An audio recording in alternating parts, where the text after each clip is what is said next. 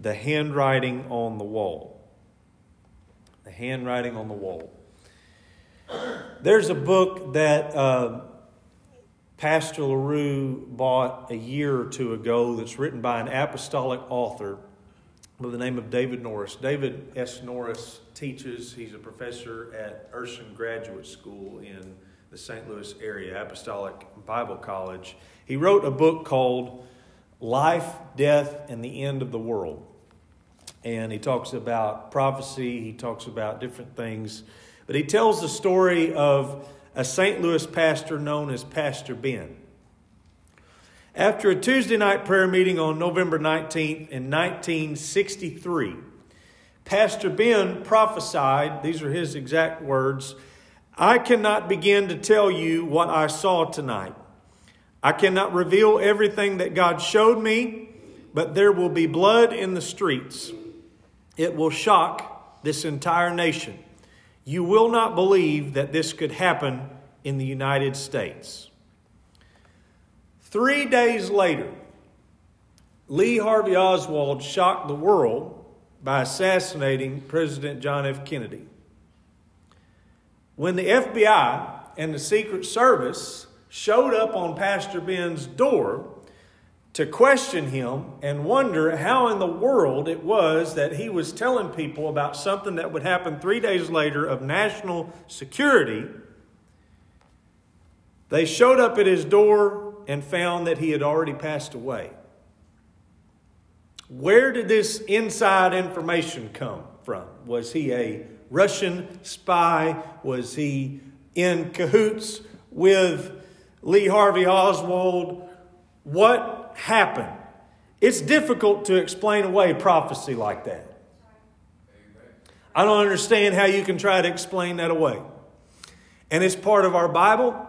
There were prophets. If you read your Bible and you're interested in the Bible and you believe that it's truth, you read from prophets. There are whole books of this Bible that are prophecy. And it happened back then, and the gifts of the Spirit still happen today. Prophecy is something that still happens today, and it happened through Pastor Ben. It was true with him, and it was true with Daniel.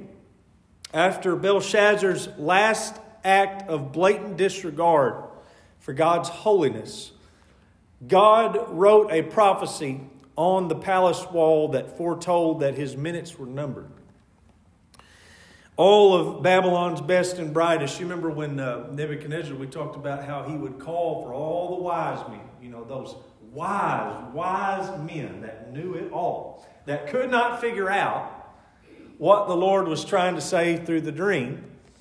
And so Nebuchadnezzar turned to Daniel. Well, here we are again.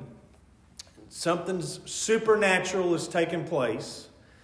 And the only person left to turn to is a man of God. They could not interpret it, but Daniel explained exactly what it meant and what would happen. He prophesied that Belshazzar's character would be weighed, found wanting, and his kingdom would be divided to the Medes and the Persians. And the, the scripture said that that very night, that night that he prophesied, Belshazzar was slain. His kingdom was divided, and Darius began to reign. God honored Daniel's righteous lifestyle. And this is a theme that we've talked about again and again. The people who live for God, who live righteous, even though everybody else around them is not doing it, at some point it's going to benefit them. Can I have an amen this morning? Amen. Everybody around you can be living a different way. But if you'll live what you know is right, at some point, God's going to bless. I wonder if there's somebody that says, I'm a living testimony of that. If you'll live it, God will bless it. Amen. Hallelujah. Lighthouses have become beloved landmarks in our world. I've been to Tybee Island and seen the famous lighthouse that's a, landmark there that people will come around from miles and miles away to take pictures in front of. But ancient lighthouses weren't quite as extravagant. As a matter of fact, all they were was a big old fire that somebody put on the tallest hill. That's what it was.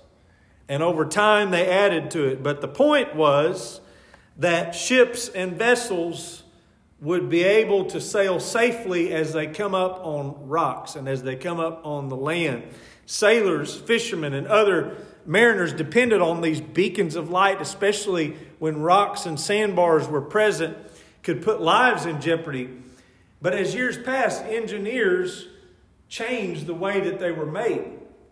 Instead of having to worry about keeping a fire lit, they changed to a light bulb, electricity. They built it up higher with the uh, lighthouse. And finally, today we got the beautiful masonry that you see on lighthouses, just detailed, beautiful, extravagant. But the purpose of a lighthouse has never changed. It may have changed its form a little bit, it may look a, a bit different, but it's designed to shine a light so that the boats can sail safely. And today, we may be a little bit different in the way we live our life than when the apostles were, but God's not changed our mission. We're still supposed to be a light to this world. We're still supposed to be a light to this world. And we've got to be.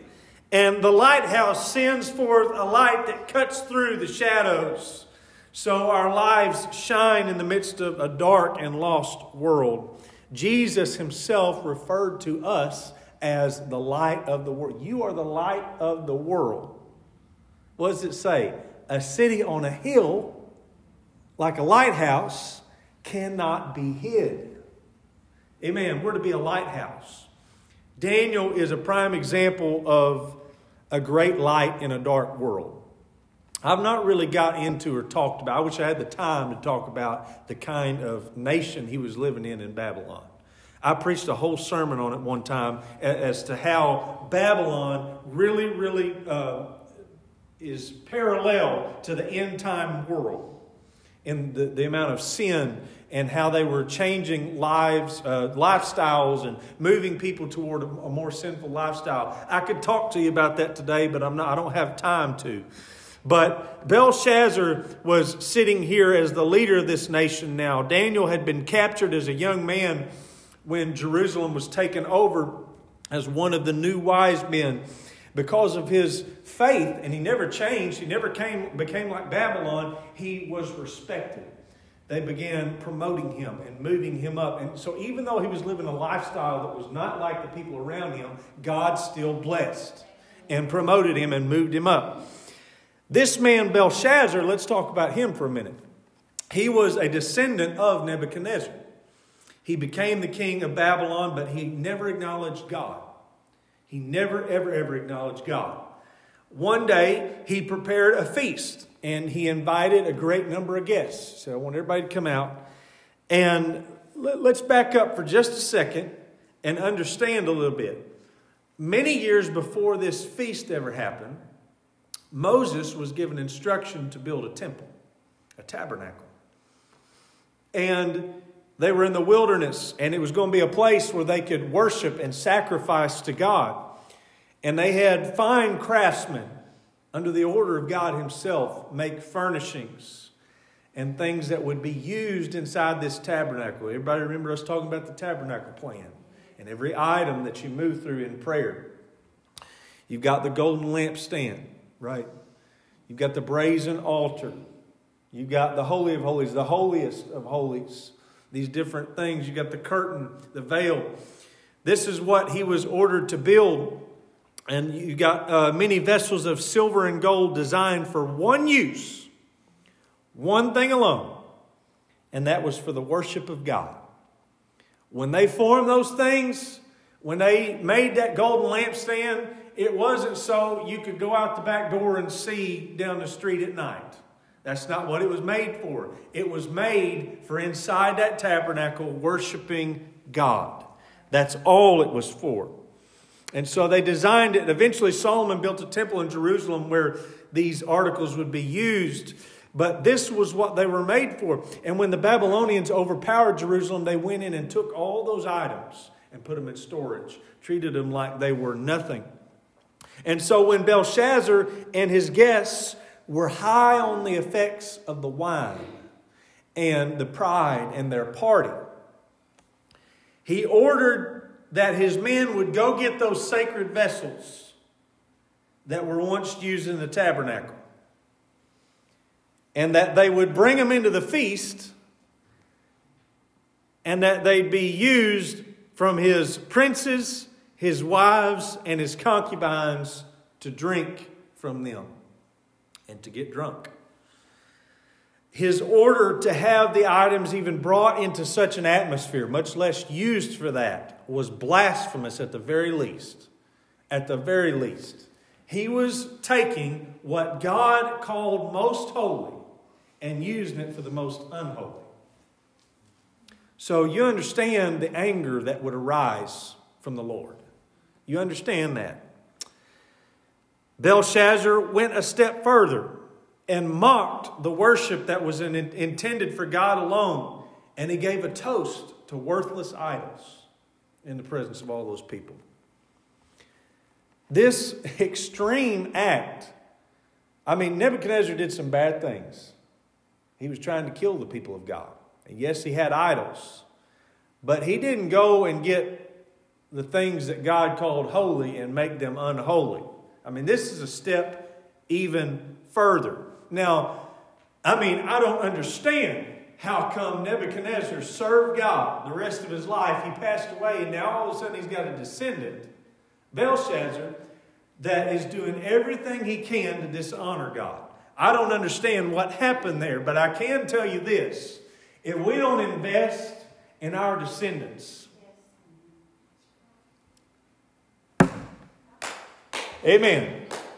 If we don't invest in our kids and our young people, and not just live it, but teach them, this is why we live it. You can make them live it, and that's one thing. I've seen people, I, I've seen it happen. I've seen people try to make them do it and just make them and never teach them how, and they never learn, and eventually they turn away from it. But if you if you get them into an altar and let them experience it for themselves, to where it gets deep down in their soul, let me tell you something. I was raised in this, but at some point it had to get down in my heart.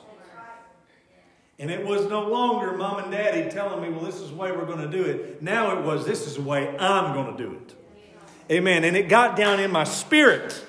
Amen. And, and there wasn't this big gap that happened. All of a sudden, there was a big change. And now I'm living a different lifestyle. No, it got into my spirit. Amen. And, and we need to let the Lord get into our spirit today. Amen. Deep down into our spirit. Praise God. And so this, this all brought the disapproval of God. God had had enough. This was, this was too far. He gave grace to Nebuchadnezzar. And he would have given it to Belshazzar, but this was a step too far. And so he caught the attention of Belshazzar by revealing his own hand and writing words of judgment on the wall of the room that they sat in. So let's, let's all grasp this for just a moment right now, okay? Let's grasp this for a moment. Um, all of a sudden, in the middle of this service, an actual hand with fingers, the Bible says, appeared and began writing into the wall. Now, it doesn't say as to whether, like, it, you know, had something on the hand that was drawing it or whether it was, like, into stone. I would assume that's probably what it is, not unlike the Ten Commandments. But nonetheless, it was clear, and they were left terrified as, what was ha- as to what was happening at that moment that God was doing. This was something supernatural. And it was happening in the room that they sat in, the room that they were doing these unholy acts in. You know, we can't always understand the thinking of those who have no regard for holy things. While we observe blatant disregard for God's uh, precepts, His law, what He wants for us, and we have grieving hearts as we see somebody do that, we've got to carefully refrain from condemning them for their actions. Uh, you could, if you wanted to, I know it, sometimes it'll make anger rise up in you because you love God and you don't want to see that happen. But maybe the worst thing you could do is go up to them and beat them over the head with it. That might be the worst thing. I'm not telling you this morning that you can't stand for the things of God. I believe that's necessary today more than it ever has been. But I'm talking about reaching people. I'm talking about reaching people. Sometimes the worst thing you can do is beat somebody over the head with their own sin. Amen. Amen. But to Belshazzar, these items were nothing but just more clutter in the closet. They meant nothing to him. They were utensils collected from the enemy's possessions, and they were taking up storage space. And without the knowledge of their intended purpose, he had no regard for their significance, and he just blatantly defied the God of their dedication. It must have been absolutely terrifying to see fingers appear and begin writing into the wall of his home. At first, they might have chalked it up to the effects of the wine. I mean, we know they were drinking plenty of wine. They may have chalked it up to that to begin with. But others came into the party who had not been drinking, and they saw it too, and confirmed that there was a handwriting on the wall. And when Belshazzar saw the handwriting on the wall, he was so frightened that his knees began to shake. He yelled for the help of his wise men and others to explain this paranormal activity, if you will, that was happening before his very eyes. And this is where we get the saying, he or she saw the handwriting on the wall. Daniel, who was included in those wise men, was not too fazed by the sight of this handwriting on the wall. That's what was interesting. His knees were not shaking because he knew who was doing that. And he served the one that was doing it. And amen. How wonderful it's going to be to be serving the God that is issuing punishment at the end of days. I want to be serving him. Amen. Amen. Because my knees aren't going to be shaking when that happens. I'm going to be worshiping. Yes. And saying, Thank you, Lord. Thank you, Lord, for saving me, and thank you for your righteous judgment. Amen. How much better it is to serve the creator of the universe than it is to defy him. Amen. I want to be found serving him. And so Daniel was instantly aware that it was a sign from God. And when things happen for which we have no explanation, like reports of ghosts or paranormal sightings, the first thing that we should do is assess whether it's a trick, whether somebody is trying to get attention. Uh, let, let me help you understand there, there have been people that have come into this church before. It's not that uncommon that have come in trying to get attention by saying that something happened to them, they seen this angel do this or that and this is why we need to discern the spirits. We need to use, use the Holy Ghost and allow it to uh, give us a vision to see what is true and what is not. And if we ask God, He'll do it. He'll do it. But there, there are people that will do that to get attention. They, they really will. And we need to assess whether it's, it's a trick, whether it's something that somebody's trying to do to distract, or whether it's a message from God. And it's not in God's character to engage in some sort of paranormal activity for the sake of scaring people. God's not in the business of scaring people. It's not what He does. That's not even what He was doing right here. Yes, it was scary, but that was not His purpose. The Bible says in Psalms 145 and verse 17, the Lord is righteous in all His ways, glorious in all His works. There's nothing that He does that is unrighteous or wrong. He's righteous and he's holy. Amen. And so every manifestation of God has a purpose. All that he does, everything he's told you, everything he spoke to you, everything he's done in your life has a purpose.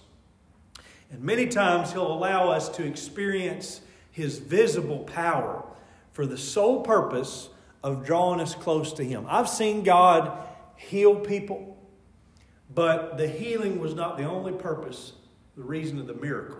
It was so that somebody standing by would have an increase of faith in him and they'd turn to him. They turn to Him. Amen. Sometimes God has more than one purpose for what He does, and we don't see it. God allowed His very hand to become visible for the express purpose of getting the attention of a heathen idol, idol worshiper, to speak to him. He had a message to deliver to this nation and their king. And God still shows us visible signs of his existence all the time. Amen. If you got up this morning and you walked out the front door and you seen any type of greenery, anything that's alive and anything growing, he's done that and that's visible to you to point you back to him.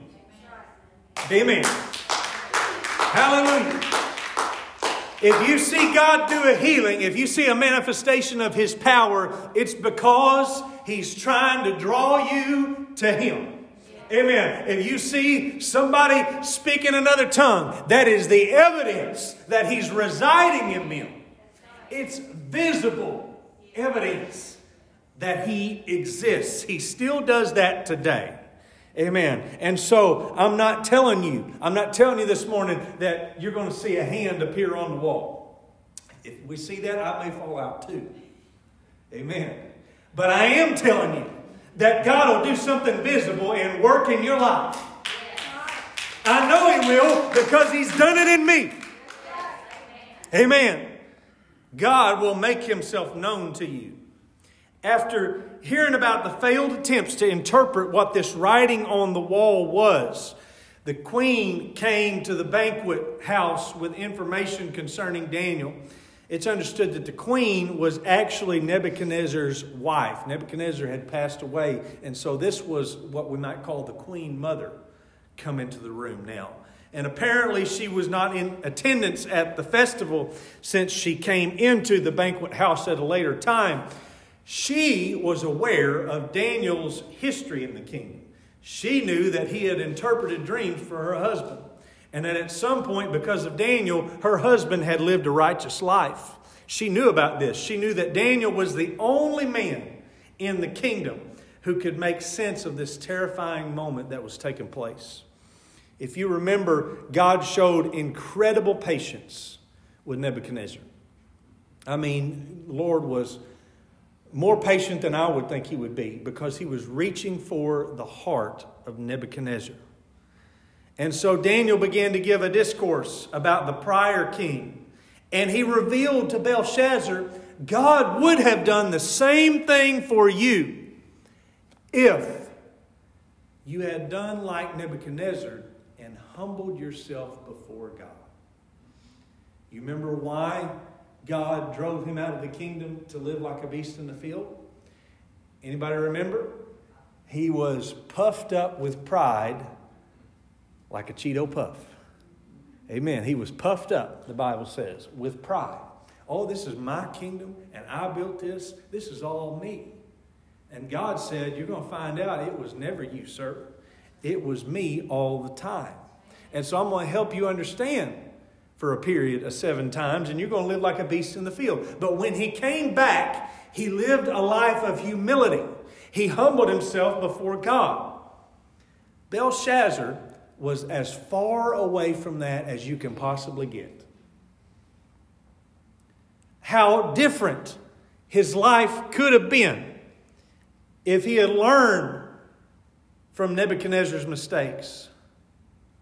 This writing on the wall this was a decree of judgment that was long overdue. After years of tolerating disrespect and pride and rejection, God was going to release his judgment. And, you know, we can talk, I've said this before, we can talk all about the grace of God all day, and I love to talk about the grace of God, but he's also a righteous judge. He's also a righteous judge, and he's just as good at judging as he is issuing grace. Amen. And we need to recognize that. Without knowing it, Belshazzar was the target for an assassination, and his kingdom would be overtaken that very night. Now, what about this handwriting on the wall? Daniel didn't have to study on that writing very long to know its meaning. God revealed it to him and what the message was. It was a message of doom. And he wasn't afraid to turn and to rebuke this king and to tell him exactly what he had done to insult the Lord of heaven. The words written on the wall have a literal Arabic meaning. Mene, mene, tekel, upharsin. Mene or mina. Tekel means a shekel, and upharsin means half a shekel. They were all measures, measurements.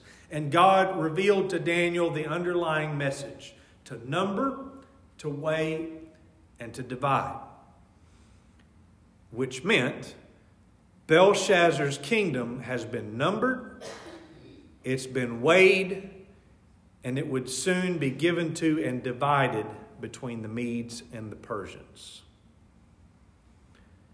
You know, God is long suffering. He's very long suffering. And He issues mercy, He issues grace, and He will work with those who have the potential to be worked with. King Nebuchadnezzar was a prime example of the grace of God, the overwhelming grace of God. Even though he was a wicked king, God knew in his in Nebuchadnezzar's distorted mind there was a glimmer of hope that he would repent and there'd be a conversion. After years of miracles, dreams, and warnings from Daniel, Nebuchadnezzar finally acknowledged the one true living God. And we have no record. You won't find a record after that happened in your Bible of him turning back to his old ways. It's not there. God wanted the same thing for Belshazzar, but he didn't share the same ideology. We see in Daniel's discourse that there was a digression away from God that Belshazzar made during his life at some point. I'm not going to read it to you, but in Daniel chapter 5, verse 17 through 29, you can find where he began to talk about that. His life was one of constant rejection. He was unwilling to listen to God. He was refusing of the help and mercy of God. And so God brought judgment. It was rightfully executed on a man in a kingdom that blatantly flaunted the disrespect for the living God. He disregarded God's ways, his children, his holy things, and his power finally met its end. The meaning of the prophecy came to pass, and Belshazzar was murdered, and his kingdom was overtaken. God had given Belshazzar the number of his days, and they were expired. The regime to take over Babylon was already in place, even as they were drinking, even as they were sitting at the table, the banquet together, and they were partying and dancing. The destruction was already at hand.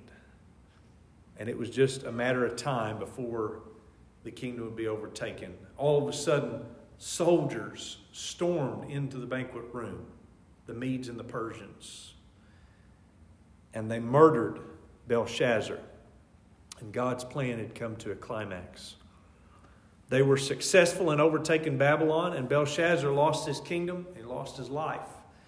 With precise details, the fall of Babylon to the Medes and the Persians was prophesied in Jeremiah chapters 50 through 51. We just see here that when God speaks a word, whether in judgment or in blessing, it will come to pass. And you know what? If we take this book, if we take this book, Sister Betty, and we go back to the very beginning and we find the first word that we know of him spoke, speaking at all, let there be light, what happened? The moment it, didn't, he didn't have to go out back and stir up some light. The moment he said that, there was light. His word went out, and it was. And not only that, his word went out, it was, and then he said it was good. So here's what happens every time God speaks, every time, not just at the beginning, he speaks the word, it happens, And it's always good. Every time. So, so, so let me say this morning that if God speaks something to you, or if He has said it, it's going to happen and it's going to be good. That's the nature of His Word. You say, well, oh, it's not good if somebody gets murdered. Well, in humanity, no, but it's the righteous judgment of God. In the scales of judgment, it's perfect. He executed it just right. You know, there, there's a lot there, in the news today. There's a lot of argument over this judge or that judge, or whether they'll do right or this one will do right, and put this one in. What's going to happen? You know, they can argue and talk about that all day long. That's fine. But when God steps to the podium to judge, it's never wrong. Amen. You may have a problem with it. You may, and you just have a problem with it. He's still righteous. He's still good. Amen. He don't change. He's the same yesterday, today, and forever. Yes, he's a savior. Yes, he's a judge. Yes, he's a healer. He's all these things, and he's the best at all of them. Amen. Amen. Matthew 12 and verse 36. But I say to you that for every idle word men may speak, they will give account of it in the day of judgment. We got to be careful about saying, God told me this. If, if, if He did, it'll happen. But if He never said that and we say, God told me, we're in danger of judgment. That scripture says it. For every idle word that men may speak, they will give an account of it in the day of judgment. Amen. So Babylon became subject to the ruler of the Medes and the Persians. Darius, who was a Median ruler, became the new king. Mercy was not extended to Belshazzar. The time for mercy was up. And as the prophecy predicted, he was ex- executed that very night. But, and this is the thing. I've talked about all these kings for like a month now, and that's been the focus of, of our study. But I've not talked a whole lot about Daniel. God spared Daniel through every trial. He was retained as a noble. Belshazzar is killed. And you don't know what's going to happen. The kingdoms, you know, who knows what the Medes and the Persians are going to do? They may turn this place into a joke. We don't know what they're going to do next. What happens? Daniel was retained as a noble under the rule of Darius. God's favor was on Daniel through his whole life. He served in two world powers under several different monarchs, and all the time, hear me this morning, remained faithful to God.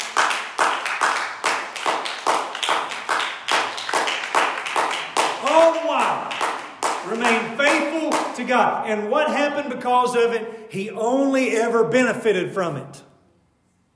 Amen.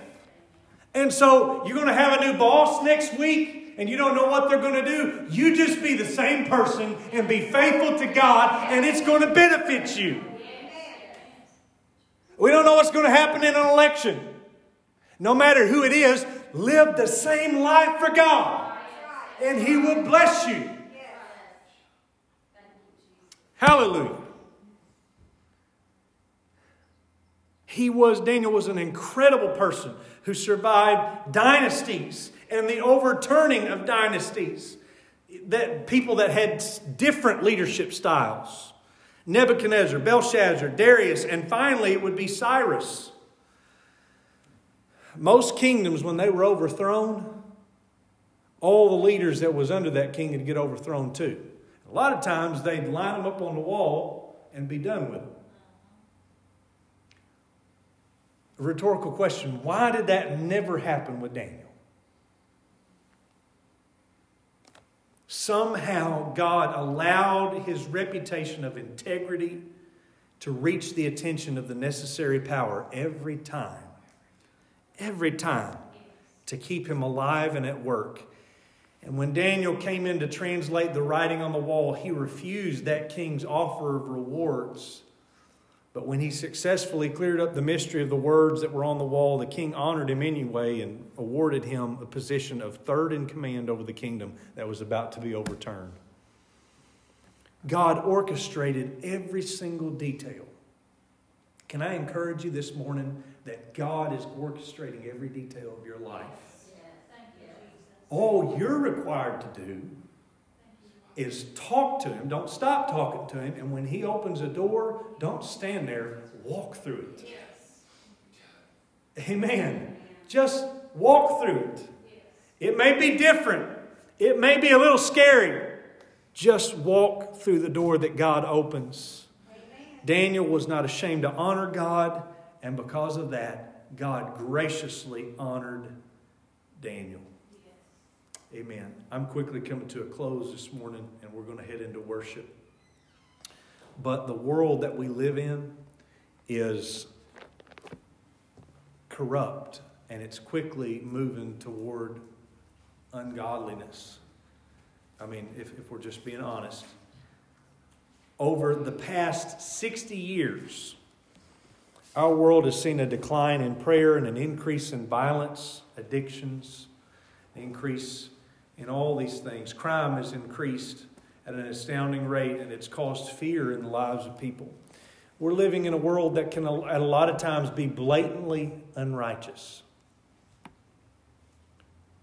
But in the midst of all of that, God has called everybody in this room to be salt and light. Let me read it to you Matthew chapter 5 and verse 13. You are the salt of the earth. But if the salt loses its flavor, like Belshazzar, if it loses its flavor, how shall it be seasoned? It is then good for nothing but to be thrown out and trampled underfoot by men. You are the light of the world. A city that is set on a hill cannot be hidden, nor do they light a lamp and put it under a basket, but on a lampstand. And it gives light to all who are in the house. So, what do we do? Verse 16 Let your light so shine before men that they may see your good works and glorify your Father in heaven. Our world needs us to embrace God's truth more now than it ever has. They're thirsty for it. There's people out there trying to make things happen they think it's going to make it better, and it's not going to matter a hill of beans worth of difference because it's not what they really need. They need God. And as God honored Daniel in a world of idols, and false gods. He'll honor us if we keep our faith and we live righteous in an unrighteous world. Amen. Daniel saw surges of ungodliness and destruction. His faith could have wavered. You've seen a lot of destruction this year. Somebody say amen. amen. It's a weird year, isn't it? I keep telling Sister Kirsten that one day our kids are going to ask us, What in the world happened in 2020? How in the world did you deal with that? You know? Destruction going on. Our faith can't waver. It can't waver. Daniel was a rock of faith. No matter the decree the king commanded, whether to worship an idol or bow down to him, Daniel stood firm. And kings honored Daniel, and he was promoted to high positions because of his strong faith in God. God wants to use his children today.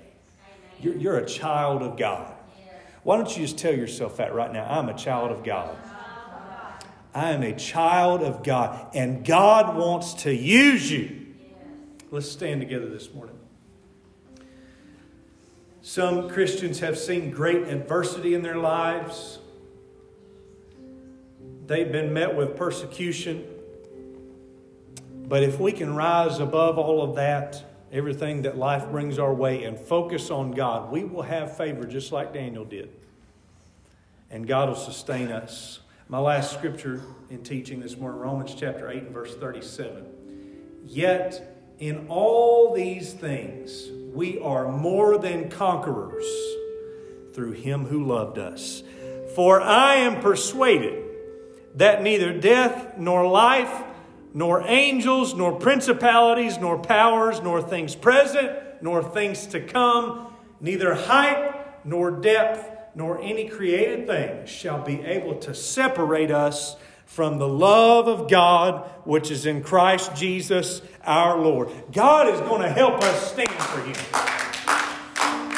Amen. And there's nothing you come against or you're going to come against that's going to keep you from His love or help you stop you from living for Him. All we've got to do is believe this and live this. Amen. It's not difficult this morning. I'm not going to make it complicated for you. It's His truth, and we just got to live it. Hallelujah. Hallelujah. Would you lift your hands all across this room right now? Glory to God. Glory to God. Amen. Lord, I pray right now that you would help me be.